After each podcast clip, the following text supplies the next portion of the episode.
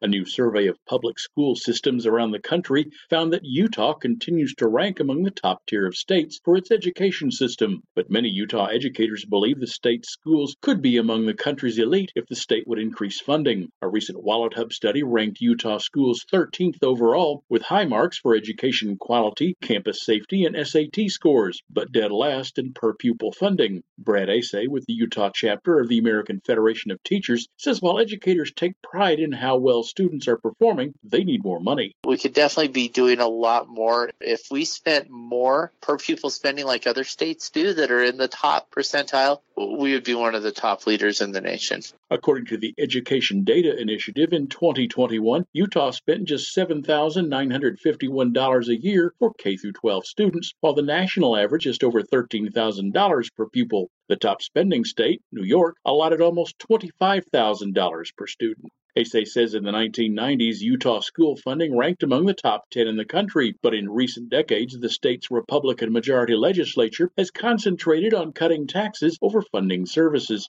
Asay says Utah also ranks near the bottom in terms of class size with a 23 to 1 student to teacher ratio. He says while poor funding is part of that equation, there are other reasons why Utah classrooms are bursting at the seams. In the state of Utah, we have large families. There are a lot of children, which is fantastic. We think that's great but that can also contribute to class size, and there hasn't been enough funding to lower that class size. Asay says about 90% of all students in Utah are enrolled in the public school system. In addition to state funds, Utah schools receive $675 per pupil in federal funds and $3,655 in local taxes. I'm Mark Richardson. Find our eight trust indicators to support transparency and accuracy at publicnewsservice.org.